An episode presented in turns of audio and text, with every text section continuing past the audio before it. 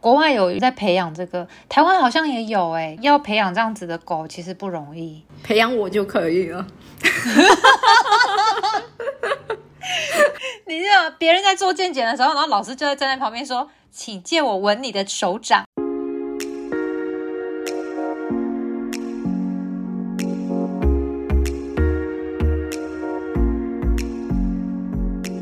欢迎来到萨塔学院院长聊心事，我是 Cecily，我是 Amy。嘿，老师，我要赶快。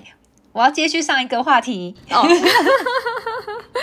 对，你说你把特异功能关掉？哦，对啊，对啊，其实呢，我大概有记忆以来，我的第一次我经历了这个特异功能啊，是在我小学五年级的时候，嗯，然后呢，这个故事啊，我要分两段讲。当时呢，我从小学一年级开始，我一路都是当班长。啊，然后呢，那我小学五。年级的时候一样，我还是当班长。然后那时候我有一个副班长的同学，然后他跟我非常的要好。那我们的要好的程度是呢，当时我们为了要抵御我们的导师，因为我们的导师呢，他晚上的时候会开一个他自己的客服班，但是呢，他都在他的客服班里面呢教明天要考的考试的题目。然后所以呢，去上客服班的小朋友就会考高分。然后没有上客服班的小朋友，他们就会呢考得很差，这就是变相补习班。对对对，然后我发现了这件事情，那当然我不是那个呢会被逼去那个客服班的人了，因为毕竟我家没有钱，然后我成绩又很好，所以呢我完全不在他的目标族群。OK，对，然后可是。我发现呢，就是他会去欺负那些小朋友，就是他们呢还没去上客服班，然后他们功课又不是很好的那一群小孩，然后所以呢，我就呢自己也成立了我自己的免费的客服班，去跟老师对抗。老师从小就热爱教学呀，是不是？而且我其实是呢，非常的难以忍受不公不义的事情。嗯，我完全懂，我完全懂。对，然后我就呢教那些小朋友，就是呢这些小朋友啊，其实他们真的没那么容易。把他们教会起来，嗯，可是我又很担心他们会被老师呢逼着去参加客服班，然后我就呢找了副班长来商量，然后我们发现呢，其实考试的时候啊，老师根本不会来监考，然后我就呢负责写答案，递纸条给副班长，然后副班长就去传那个纸条传给那几个，你这个要带头作弊，对。哦，然后所以呢，我跟副班长两个人就只手遮天，我们成为我们班上的后面的小黑帮。我今天把我小时候做的坏事呢，如实的。在这边公诸于世了，真的 对。然后，而且那时候副班长还会在地上爬来爬去去传小纸条，你知道吗？为什么要在地上爬？我也不懂为什么我们那时候要干这样子的事情。好吧，小的时候我们总是不理解一些行为。对对。然后，所以他就被我指使，然后我给他纸条，然后他就在地上爬，哦，去传给其他的人。嗯嗯。所以我们呢？之间的感情其实是非常要好，是这样子的一个情况的。嗯嗯。然后呢，再讲另外一个小故事，就是呢，那个时候我的父亲其实他有一辆他非常宝贝的车子，虽然是一辆破车，可是那已经是他唯一的财产了。嗯。然后他每天早上他要去开车的时候，他都发现呢，那个时候啊的那种车子的后照镜哦，其实并不好调整，你没办法固定它一个位置。然后呢？他都会发现呢，那个后照镜啊，他在前一天已经呢，好不容易把它调到一个很好的位置，可是等到他要开的时候呢，那个后照镜总是刚好都被折到哪一个完全的反方向。OK，然后他就要重新再调整过，然后他就为了这件事情而非常的生气，然后常常在家里面念，然后并且他也怀疑是呢附近可能有小孩，就是故意来玩弄他的车子。嗯那实际上当我父亲在讲这个事情的时候，我完全没有放在心上，因为我觉得这是一件很无聊的小事。我觉得我父亲他太小题大做了。然后就是呢，我没有很上心这件事情，但是呢，我的父亲就是呢，为了想要去抓到可能去弄他的车子的小孩，所以他每天晚上守株待兔。什么意思？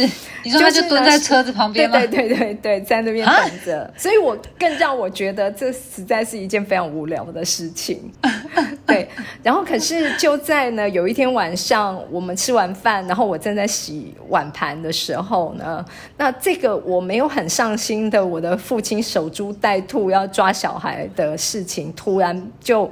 跑到我的脑海里面去了，嗯，就这个讯息就突然出现，然后呢，同时间我刚刚讲的跟我一直在那边打闹的这个副班长，他也呢就跑到我的脑海里面，然后这两个讯息对，就同时间一起出现，然后下一秒钟我就听到我我的爸爸在外面大喊说他抓到那个小孩了。啊，然后。大家就可以猜得出来，果不其然，他抓到那个小孩就是副班长啊！对，然后我看着他呢，就是浑身发抖，然后脸涨红，我都还记得他当时的那个样子。然后被我爸爸呢，像拎一个小兔子一样这样子拎进来。然后我其实很想救他，因为我根本不觉得这是一件什么大不了的事情。可是毕竟因为我也还是小孩，我在家里也没有什么，你知道，就是发言权。嗯，然后所以呢，我看着他处在这样子的处境之下，他很难为情。然后我也呢。没说什么话，但是我心里面想的是，我明天到了学校去之后，我一定会立刻跟他讲说，其实你不用担心，我根本没有在意这件事情，我们两个还算好朋友。嗯嗯。可是隔天等到我去上学，我一碰到他的时候。他就一直躲着我，他连跟我眼神交汇都不愿意，就从此他从来没跟我讲过话了，再也没有跟老师说过话。对，forever，对，forever。啊，我们就再也不是朋友了。啊，有点 sad。对，怎么会这样？是，所以那时候呢，我突然。发现我有这个能力的同时，也觉得好像我有这个能力像是一个诅咒。嗯，因为你就会 link 到不好的事情发生，是不是？嗯，对。就因为这样子，所以我好像预知到了一件事情，可是我却呢没有办法去改变它。嗯嗯，对。所以其实呢，甚至在那个事情之后，我事实上有很长一段时间。我是一个呢非常不喜欢神秘经验，我是个非常不喜欢所谓的算命预言这些事情。嘿，这个跟老师你在做的事情有点。是啊，因为我就说，我其实以前一直是一个就是学霸嘛，那我就相信科学，我相信知识，嗯，我相信逻辑，然后我不相信这一些就是神神秘秘的，然后呃看不到摸不到这些虚幻的东西，所以我甚至呢也不相信我自己有的能力。嗯嗯，懂。我可以理解，因为如果当你有这样子的经验，然后可是它所带来的不是一个很好的记忆的时候，就当然就会想要，应该说很自然的就会有点排斥，或者是会把它认为这只是个刚好。因为如果你把它认为它就是真实的这个特殊能力的话，你内心将来就是会一直对这件事情，就像老师说的，你就会觉得这都是联想到不好的事。最主要还有一个状况是呢，你有这个能力，可是你并不知道你要怎么样去运用它，然后你只能够呢被这个能力所带来的结果去影响了，哦，没有办法呢能够去改变或没有办法去左右它，那你要这个能力要干嘛呢？嗯嗯嗯。但是当然那个时候的我其实很不成熟，然后年纪很小，我我甚至连。知道他是一个所谓的能力，其实都还不确定。嗯，才小五哎，对啊，别逼自己。对，所以呢，其实我很早以前，我事实上会把这些呢能力，把它视为叫做我的月双鱼的能力啊。嗯，对，因为我是一个月亮双鱼在命宫的人，然后所以我的月双鱼的能力，我就把它呢整个就是呢锁起来啊。然后，所以我之后就完全用我的水星摩羯的能力，就是实事求是，眼见为凭。嗯，然后呢，所有的对事情、对这个世界的理解，完全是呢凭借知识，嗯，然后凭借推理、凭借科学去理解这个世界。嗯，对，原来。是。那那，我突然间很好奇，不知道我们的听众有多少人是月双鱼哦？有没有也有这种神秘的感应能力？跟我们分享一下嘛？是对，没错。那当然呢，我后来其实呢还好，我变成了占星师，所以我慢慢的呢又重新的去呢认识了我自己，嗯，才能慢慢的把这个呢月双鱼的能力又再找回来。原来如此，所以就不会再排斥，或者是说会愿意去敞开去接纳这样子的特异功能。呃，对对对，没错。那其实呢，我的月双鱼的能力，当我开始愿意接纳它之后呢，我确实也有产生了别的一些神秘的经验。嗯，对。然后我也呢自己主动的去接触了别种的各式各样的一些神秘的身心灵的活动。嗯嗯嗯。我不知道你有没有去接触过催眠？我我没有亲身经历，但是我有认识很多催眠师。嗯哼，是是是，嗯嗯，然后我也呢尝试着去接触过催眠，或者是一些呢，就是所谓可以连接到天使的一些这种呃类似魔法的仪式。嗯嗯嗯，因为对我来说，甚至连呢占星学，它还是一个比较。偏向于水星类型的实事求是的逻辑性的科学，嗯嗯，即便对一般大多数的人来说，并不是这么认为，但是我的认知还是觉得，他还是在身心灵的这个这个圈子里面是比较偏向于呃系统性的知识。我我赞成，我也这样觉得，对。嗯，那因为呢，在一大块的身心灵的这个活动里面啊，很多其实是呢，更加的你并不是以系统性的知识为出发点，嗯，对，而是呢去体验、感受那些神秘的经验的，嗯嗯，对。可是呢，这些神秘的经验呢，其实当我有去接触的时候，我就真的觉得，其实我真是个麻瓜了。什么时候？就是呢，我去参加一些 workshop，然后他们呢都能够在一个呢，就是大家冥想的过程里面，然后他们会感应到什么状态，然后呢去看到某些影像，然后甚至是看到自己的前世，然后看到别人什么周围的哪些人曾经在他的前世里面也是一个角色。嗯嗯，然后我都想说，哇，我什么都看不到。你有参加过像这样的活动吗？有，但但是因为我本身也是一个常透过冥想就会有画面的人，所以所以这算是我也有特异功能吗？我一开始我都觉得那只是我想象力丰富，但是好像慢慢的就是因为我现在也在这块领域里面学习嘛，所以其实也自己也觉得说，我倒是不会觉得说它是一定是什么特异功能，我反而会觉得这很像是。老师像老师刚刚讲的，就是这个其实有可能是每个人自己小的时候都有一些对于周遭人事物感知的能力，只是因为一些经验或什么的，我们没有去在乎这些感知。就像其实我有一个很奇怪的特异功能，但我也不知道这特异功能算是不算特异功能。可是我跟别人讲，别人都觉得我很奇怪，我可以闻到蚂蚁的味道，真的。就是比如说像喝水的时候啊，我我就有一次就是喝水，然后把我的水杯这样拿起来，然后我就一拿起来一喝一口，我就觉得有蚂蚁的味道，可是我没有看到蚂蚁，那我就在想说，但可是我就很明确闻到一个很浓的蚂蚁的味道，很浓，真的很浓，我就看到它就在我后面的杯缘这边，这边慢慢爬，可是我就是会闻到它，或者是我在我的桌子上面，就是如果突然间晃过去，我突然一闻到有蚂蚁的味道。你认真找，就是在那附近会看到蚂蚁，嗯，但我不知道为什么我会闻到，但很多人说蚂蚁哪有味道，我说有，你把蚂蚁，就是你如果以前比较倒了一点啊，你去捏蚂蚁的时候，你不觉得捏了蚂蚁之后拿起来，蚂蚁都会有个味道吗？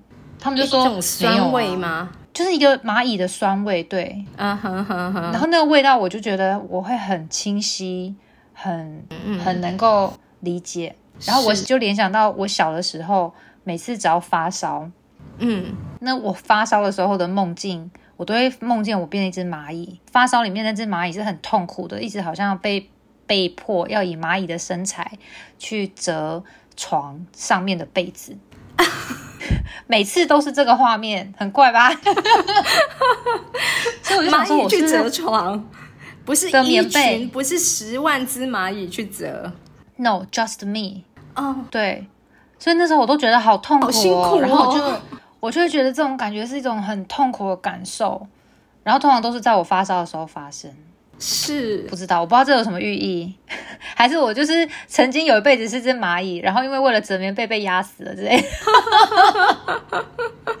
这题外话啦，但是就是不知道，我觉得小的时候都有一些这种很神奇的、很神奇的经历。哎，差题了，没有。其实你讲到那个味道啊，实际上我也有一个呃之前的特别的能力，因为大家都知道我得过癌症。其实呢，我我在离癌之前。我就大概有半年的时间，我一直都闻得到我掌心会呢散发出一个很奇怪的，我觉得是臭味，它很像汗臭味，可是又比汗臭味更酸。嗯，然后我都会呢拿去给我同事闻，哎，你们闻看看，你有没有觉得我的掌心有一个奇怪的味道？叫别人闻手掌，然后他们都很认真的，也不知道呢到底要该怎么回应我，因为我是主管，所以只好就说我有，我有。